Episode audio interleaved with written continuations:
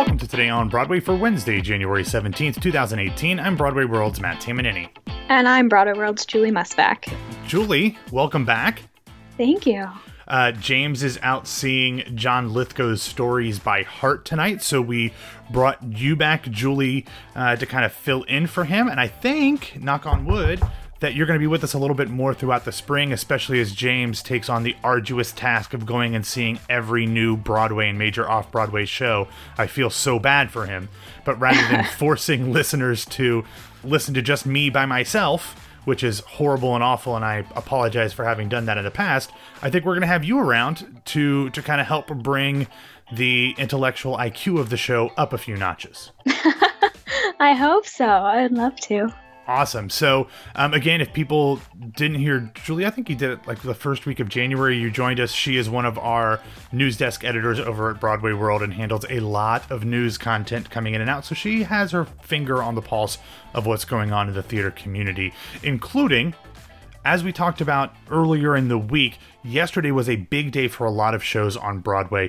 We've talked about all the departures for big principals and Broadway shows that happened on Sunday, which means that Tuesday, yesterday, some shows got new leads. After starring in the California sit-down legs of the Hamilton National Tour, Michael Luwaye took over the role of Alexander Hamilton on Broadway full-time after having been an alternate before heading to the left coast. Also returning to a Broadway show in more ways than one, Sarah Bareilles returned to the musical that she wrote, because on Tuesday she replaced Betsy Wolfe as Jenna in Waitress opposite her longtime friend Jason Mraz as Dr. Pomander, who also extended his run in the show to have a little bit more time with Sarah. And finally, Swedish superstar Peter Joback, I think, returned to the Broadway production of The Phantom of the Opera. He was previously a part of the company for 4 months back in 2013. Now, Julie, you speak Swedish or some other random language like that, don't you? I speak a little bit of Dutch, a little bit of German. Same. No, it's a little different. I tried learning Swedish when I was a kid, but didn't really work out. Just for fun? Yeah. I love languages. I love trying them all out. Like I said, raising the intellectual level here at Broadway Radio, because I barely know English, and I took Swahili for 4 quarters in college, but... well, that might come in handy someday. You never know. Yeah, if I ever decide to go visit a shithole, I'll know a little bit Swahili. Anyway, so we've got one other fun thing that I wanted to share before we get into the news. By practically royal decree from the throne of Kate Schindel, today has been dubbed the third annual National Swing Day by the Actors Equity Association. Our friend and former multiple-time guest, David Levy, has a ton of fun stuff planned for the Equity social media accounts today, including the hashtag #EquityTeamSwing, which I think you will be seeing a lot online today. Ironically, I think that was also the premise behind an episode of Netflix's anthology show Easy, but I digress. Touring shows will be taking over the Equity Instagram account in 4 different time zones, as swings from 4 different productions show you what their life is like as a swing on the road. And then swings from Broadway's A Bronx Tale will be doing a Facebook Live today as well. So check out all of AEA's social media accounts to get the latest on Equity or on a National Swing Day. Julie, it's a bit of a cliche, but swings are really the unsung heroes of Broadway. So the fact that they are getting their own day seems like the least that the community could do for them. Oh, I completely agree. When I got that release today, I was so thrilled. And it sounds like they've done this before, I believe, once or twice. And I just think that's fantastic. Swings are unbelievable. What they do on Broadway is just amazing. Mm-hmm. All right, and then in addition to that, we've got new stars leading the new group's Good for Otto next month. Yes, this is an incredible cast. So Good for Otto, the new play by Tony winner David Rabe, who's also the father of the great actress Lily Rabe, will begin performances at the Pershing Square Signature Center on February 20th, thanks to the new group. And the cast, honestly, reads like that of a movie, not a limited run off-Broadway show. The cast, some of whom have already been previously announced, will include F. Murray Abraham, Ed Harris, Rosie O'Donnell, Amy Madigan, Mark Lynn Baker, Nancy Giles, Laura Esterman, Kate Budecki, and more. The show will be directed by Scott Elliott and is scheduled to run through April 1st. The show is described thusly, quote, Like their patients and their families, Dr. Michaels, played by Ed Harris, his colleague Evangeline, played by Amy Madigan, and the clinic itself teeters between breakdown and survival, wielding dedication and humanity against the cunning, inventive adversary of mental illness to hold on to the need to fight and to live. Inspired by a real clinic, Rabe finds humor and compassion in a raft of richly drawn characters adrift in a society and a system stretched beyond capacity. The show will also feature Michael Rabe, David Rabe's son. If you want to see the complete cast list of Good for Otto, you can check it out in the show notes at BroadwayRadio.com. Now, Julie, I know you as more of a musical person. Do straight plays, off-Broadway plays like this interest you at all, or do you just stick to the musicals? You know, I usually don't do a lot of plays. Usually I wait to see, what kind of cast is going to be in it. And if there's anybody that I really, really love, then I'll go. This one definitely sounds really interesting. I am interested by the character element. I love character dramas, things that focus like that. So I don't know. I might have to check it out. Yeah, I would hurry because I have a feeling it's a pretty short run. And with a cast like this, I would not be surprised if it sells really well. It's only going to be open for about a month and a half. So, well, unless it extends, of course. But if you want to get tickets, I would highly recommend going over to the new group's website and figuring that out sooner rather than later. Yeah. All right. So speaking of tickets, we've got some new information on last week's Broadway grosses. Yes. After a rough post-New Year's frame the previous week, things got back to a fairly steady footing, if not a fairly impressive level on Broadway last week. Overall, the main stem saw box office receipts climb to $32,948,206 for a 2.3% increase over the previous week and an 11.43% improvement from the corresponding week last year. Now, what is both interesting and mildly depressing about that, as you've talked about on this show before, Julie, is that while the grosses for the week increased by almost 11.5% year over year, the total number of tickets actually dropped by more than 4.25%. Now, obviously, that means there's less tickets being sold, but they made more money, which means the ticket prices went up. Obviously, Bruce Springsteen being on Broadway and Bette Midler ending her run last week in Hello, Dolly contributed to the nearly 16% increase in grosses, but it is still a bit concerning for us average working folk trying to see some shows. Hamilton did see a more than $27,000 decline, but it was still in pretty good shape, leading the box office race with $3,105,160, followed by Hello, Dolly, again celebrating the Divine Miss M's final performances, seeing a $230,000 increase up to $2,436,000. Then, after taking a week off, Springsteen on Broadway was back to claim the third spot at $2.41 million. As always, he just does 5 shows. Super impressive. Then there was The Lion King at $1.94 and Dear Evan Hansen at $1.74 to close out the top 5. Other shows north of 7 figures include, in descending order, Wicked, Aladdin, Come From Away, The Book of Mormon, Charlie and the Chocolate Factory, Miss Saigon, both of those last 2 shows in their final week on Broadway, The Band's Visit, Waitress, and Anastasia. Down at the other end of the scale, MTC's The Children was bringing up the rear at $282,652, despite a nearly $65,000 bump. 6 shows saw declines of more than $1 million last week, led by The Lion King, but that went from 9 to 8 performances, so that kind of makes sense. They were followed by some of the other family tourist-centric shows, so as more winter breaks wrapped up and tourists started to leave New York City, they all saw declines. Those shows were Phantom, Wicked, Aladdin, School of Rock, and Chicago. SpongeBob also saw a bit of a tumble of nearly $92,000.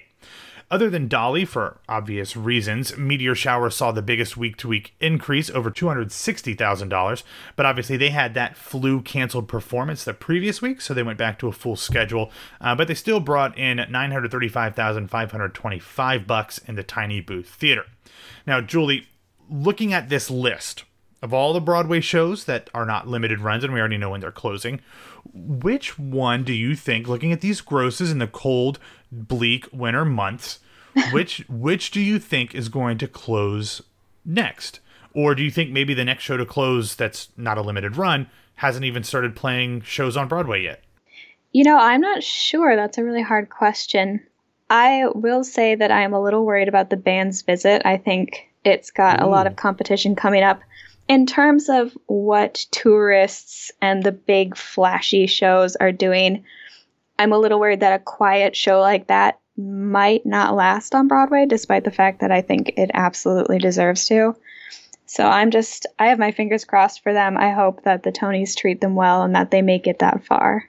I think you'll be fine. Like it increased its grosses last week up to $1.1 million.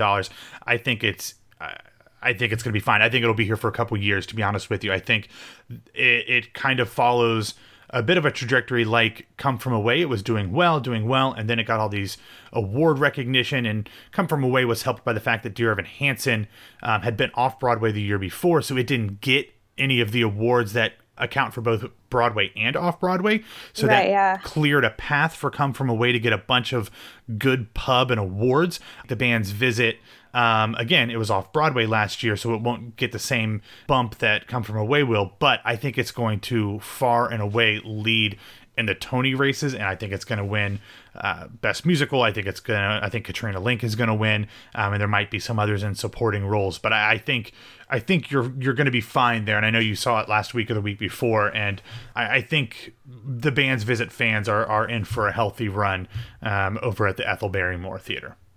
All right, so we've got some more show and casting news coming up then. We've got Classic Stage Company's Fire and Air begins performances tonight. Yes, okay, let's run through a bunch of stories here. First, tonight, the Classic Stage Company will begin performances of the world premiere of Terrence McNally's new play, Fire and Air.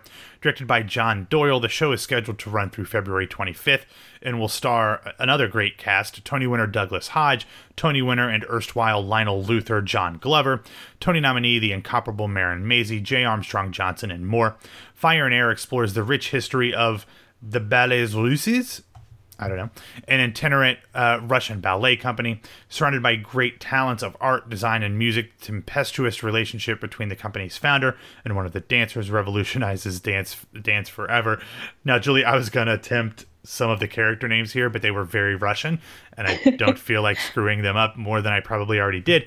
You don't happen to know any Russian, do you? I don't, despite how much I love Great Comet. I do not speak Russian yet. Or nyet. See what I did there. Yeah, anyway. Okay, so yesterday, Rory O'Malley tweeted that he will be ending his two-ish year run as King George III in Hamilton. He did it first on Broadway, and then in the 3 tour stops out in California, where he and his husband lives, was a very nice accommodation for him out there. He'll be ending his run in the show later this month, with his final performance falling on January 28th. I've heard him in an interview say that this is a role that he could play for the rest of his life, so I wouldn't be surprised to see him come back at some point, whether it's on Broadway, on tour, or in some other of the 27 different productions running around the country here soon, or around the world here soon. But I'm excited to see what he does next. He's incredible, and very excited to see where his career takes him, whether it's on Broadway or on screen. And then, speaking of next, the next show to take over the famed Broadway theater after Miss Saigon's closure will be something called Rocktopia, which is billed as an explosive musical event that fuses the most iconic 20th century rock with world-renowned classical music. The show, which tours all over the world apparently, will play the Broadway from March 20th through April 29th. And yesterday it was announced that Grammy winner Pat Monahan, the lead singer of the band Train, will make his Broadway debut, we'll get to that in a second, as a part of the show for 3 weeks from March 20th through April 8th. Now, first off, Meet Virginia is my jam. Second off, I've seen Train in concert, and in the early 2000s, Moynihan was a bit of a weird bird on stage, so we'll see what he's like on Broadway. Third off, we're going to talk a bit more about Rocktopia in a few minutes, but fourth off, Julie, do you think that doing a 3-week run in what is essentially a rock concert should qualify as someone's Broadway debut just because it happens to be in a Broadway house?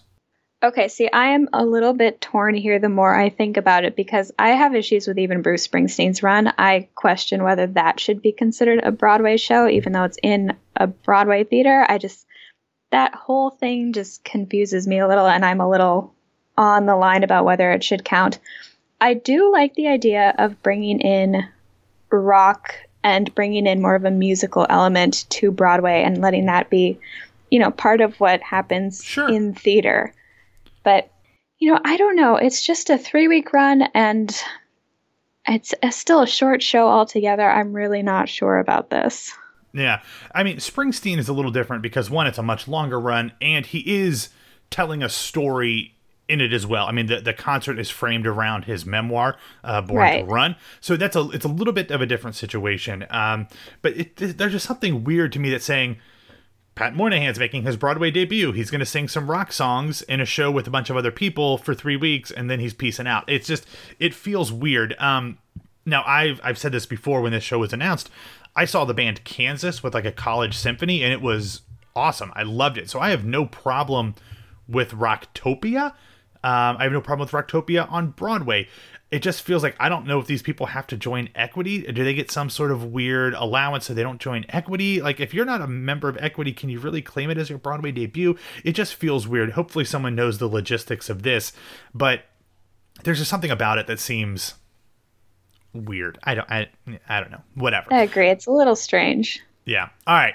Finally, in this section, Julie, oh, this one's going to be fun to talk about, too. Yesterday, the Emerson Colonial Theater announced that tickets for the 36th performance out-of-town tryout for the stage adaptation of Moulin Rouge will go on sale today. First to American Express card members, then to Audience Rewards members a week from today. And then the 7 or 8 remaining tickets, if that, will go on sale to the general public beginning on January 28th. Directed by Alex Timbers, this pre-Broadway production will run from June 27th, the day after my birthday, through August 5th. And casting will be announced soon, so they say. Aaron Tveit and Karen Olivo played the lead roles of Christian and Satine in the recent reading. I would assume they'll both be a part of this production, but I have a friend who's the head of media relations at the Emerson, and he would not give me any details, but whatever. But, okay, now, A, I feel like I need to get an American Express card because those guys get all of the theater ticket perks. But B, it is the thing in New York. You have to have an American Express card in New York. It's crazy. It's a little annoying. I'm a little perturbed. But anyway, okay, Julie, this is one of, if not your favorite movies ever, correct? Yes, that is correct. I once watched it every day for a month. Okay, you have issues. I know. Secondly, or thirdly, Seeley, I don't remember how I'm numbering things anymore. But earlier today, you told me and our BWW colleagues in our Slack chat channel, that's hard to say, you told us that you had no interest in seeing the show. What is that all about? I love the movie so much that I don't trust anyone to put it on stage. I don't want to see what it turns into. I took that Telecharge survey. They're like, how about we put modern pop songs in here? And I was like, no, absolutely not. But I think it's so iconic in my own mind that I feel like I would walk into the theater and think I'm ready to hate this. And it's not the right attitude to take in there. It's not fair to any of the creatives or the cast. I don't have an interest in seeing my favorite movie changed in any way. I like the way it exists in my own world. Okay, that's fair. I think it's a terrible opinion, but that's fair for you to have it. I'm super excited about this. I don't remember. What year did Moulin Rouge come out? Do you know? Oh, God, I don't. Okay, not a big deal. Early 2000s? Yeah, I think it came out when I was in college, maybe high school. I don't remember the exact year, but... I went to Australia because of this movie. I worked with some of the people who worked on it. It means so much to me. Yeah. I don't want to see it changed. You're weird. Yeah, it came out in 2001. So I was in college, and I love this movie. It's so good. But to me, it's always screamed for a stage adaptation, and I think Alex Timbers is a great person to helm it. I agree with you, though, that I don't want them changing the score. Unless there's some sort of rights issues with songs, I don't want it to change. Like, that score is fantastic. I mean, they can add stuff, but don't take anything out. Like, and it needs to feel the same because it's really fantastic. But I'm excited to see it. And Baz has such a style, though. Baz is so stylistic in his filming and cinematography. I just worry it's not going to translate right. And I honestly think this is coming at the wrong time. I think had they done it 2 seasons ago, 1 season ago even, then maybe I would have felt differently. But I think with all of these different movie adaptations popping up, I think this is not the time to add in another one. Well, I will say that it's likely this show will not come in until the 2019-2020 season. The reason being, as we've talked before on this show, the producers of this are also the producers of King Kong. And apparently they don't want to have 2 shows coming in the same season.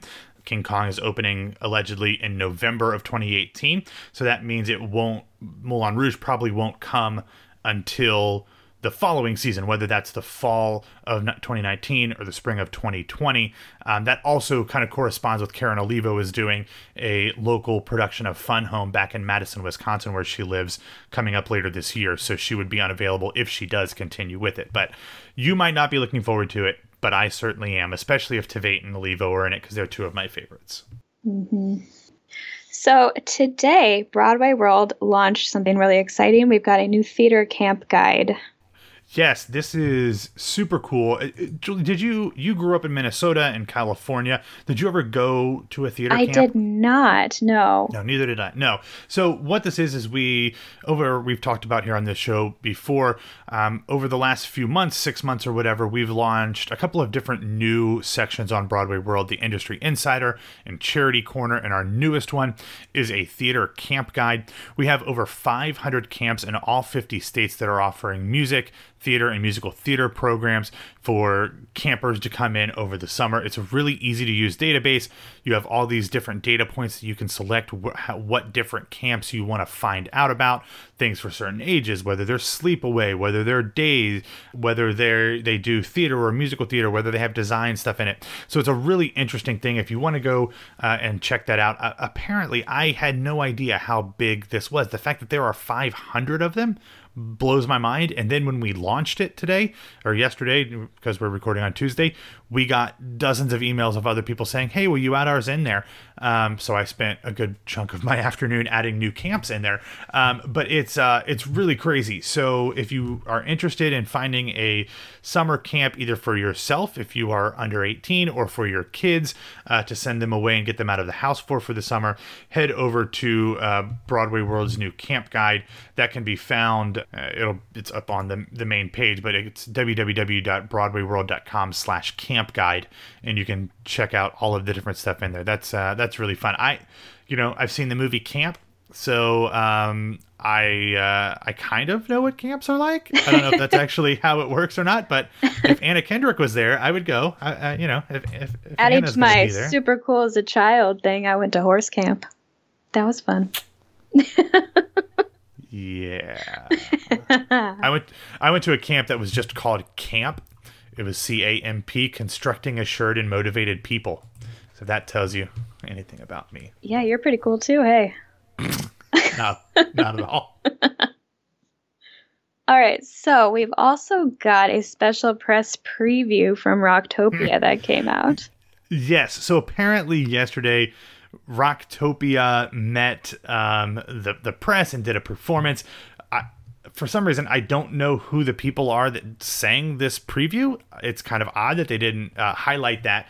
But what they did is a fantastic song. I think James and I have talked about this before, but Heart is one of my favorite bands ever, and Nancy Wilson. They did a cool performance of the song Alone. There were backup singers, there was an orchestra, there was like this huge choir, some great guitar solos, some really good riffing, and kind of mixed with a little bit of a classical feel to it as well. Julie, have you checked out this video yet? I did. I watched it earlier tonight. It is pretty interesting. Yeah, I'm sorry. And the name of the singer, I got that wrong. It's Chloe Lowry is the name of the lead singer on this. She's not, but she's pretty good. I enjoyed it. Like I said, I've seen something similar to this before, and it's cool. Again, I have no problem with it. It's not something that on my trip up in March, it's not something that I'm going to be paying to see. But I think it's something, Julie, that I think some people in the suburbs and some people of a certain age are going to go to. I feel like this is going to not, break box office records, but I think it's going to do okay, especially for just 6 weeks. Yeah, I would be interested to see what kind of precedents this sets for bringing more shows out like this to put a more artistic spin on the theater of, rock performance. But I think it'll definitely be interesting for a lot of different audiences. It seems like something that could attract the whole family or, specific groups here and there. It's the kind of thing where you can connect to one specific aspect of it, and that's going to get you in the door. Yeah, whether that's the Mozart and Tchaikovsky part or whether that's the Journey and Foreigner part, whatever it is, there is definitely something for everybody in there. Now, before we go, Julie, earlier this week, we're recording on Tuesday. So yesterday was your birthday. So happy birthday. Thank you. It was my birthday. And today, Wednesday, when this comes out, you are flying across the Atlantic over to London, right? Yes, weather permitting. Well, yeah, of course. So what theater-y type things are you going to do when you're over in the UK? Oh, I got tickets to Cursed Child, so I'm very excited about that. I know absolutely nothing about it. I've stayed away from everything written about it, so I have no idea what I'm walking into. All right, both parts, right? Yes. Okay. You know nothing about Cursed Child. I know nothing about Harry Potter, so I guess we're kind of on the same page there. No. Very different pages. We were in different books. That's where we're at. I'm also seeing their production of Julius Caesar starring Michelle Fairley, and I am thrilled. Is that the RSC? Oh, no, I think it's National Theater. I think it's at the National Theater. I'm pretty sure because it's coming to NT Live later this year, I remember. So anyway, cool. Well, have a great trip. Say hello to our mutual friend, Nicole, and get back to the U.S. safe and sound. Obviously, you're still going to work while you're over there, right? So you're... No, I'm actually taking these few days off. Yeah. Okay. All right. Well, I'm taking my work with me later. Okay. Well, I guess you're... going to put more work on the rest of us, but fine, whatever, we don't mind. Cool. All right, just a couple days, yeah, whatever. All right, thanks for listening to Today on Broadway. Follow us on Facebook and Twitter at Broadway Radio, and you can find me on Twitter at pwwmatt, and subscribe to Something Like It Pop on iTunes, Stitcher, or Google Play. Julie, where can people find you on the social medias? I am on Twitter at Julie Musback, and I am on Instagram at JulieKCAY26. James and I will be back to talk to you tomorrow. We will be joined by the one and only Tony winner Lena Hall. So tune in for that tomorrow. She'll be telling us all about her Obsessed series and her new TV show Snowpiercer. So until then, have a great Wednesday.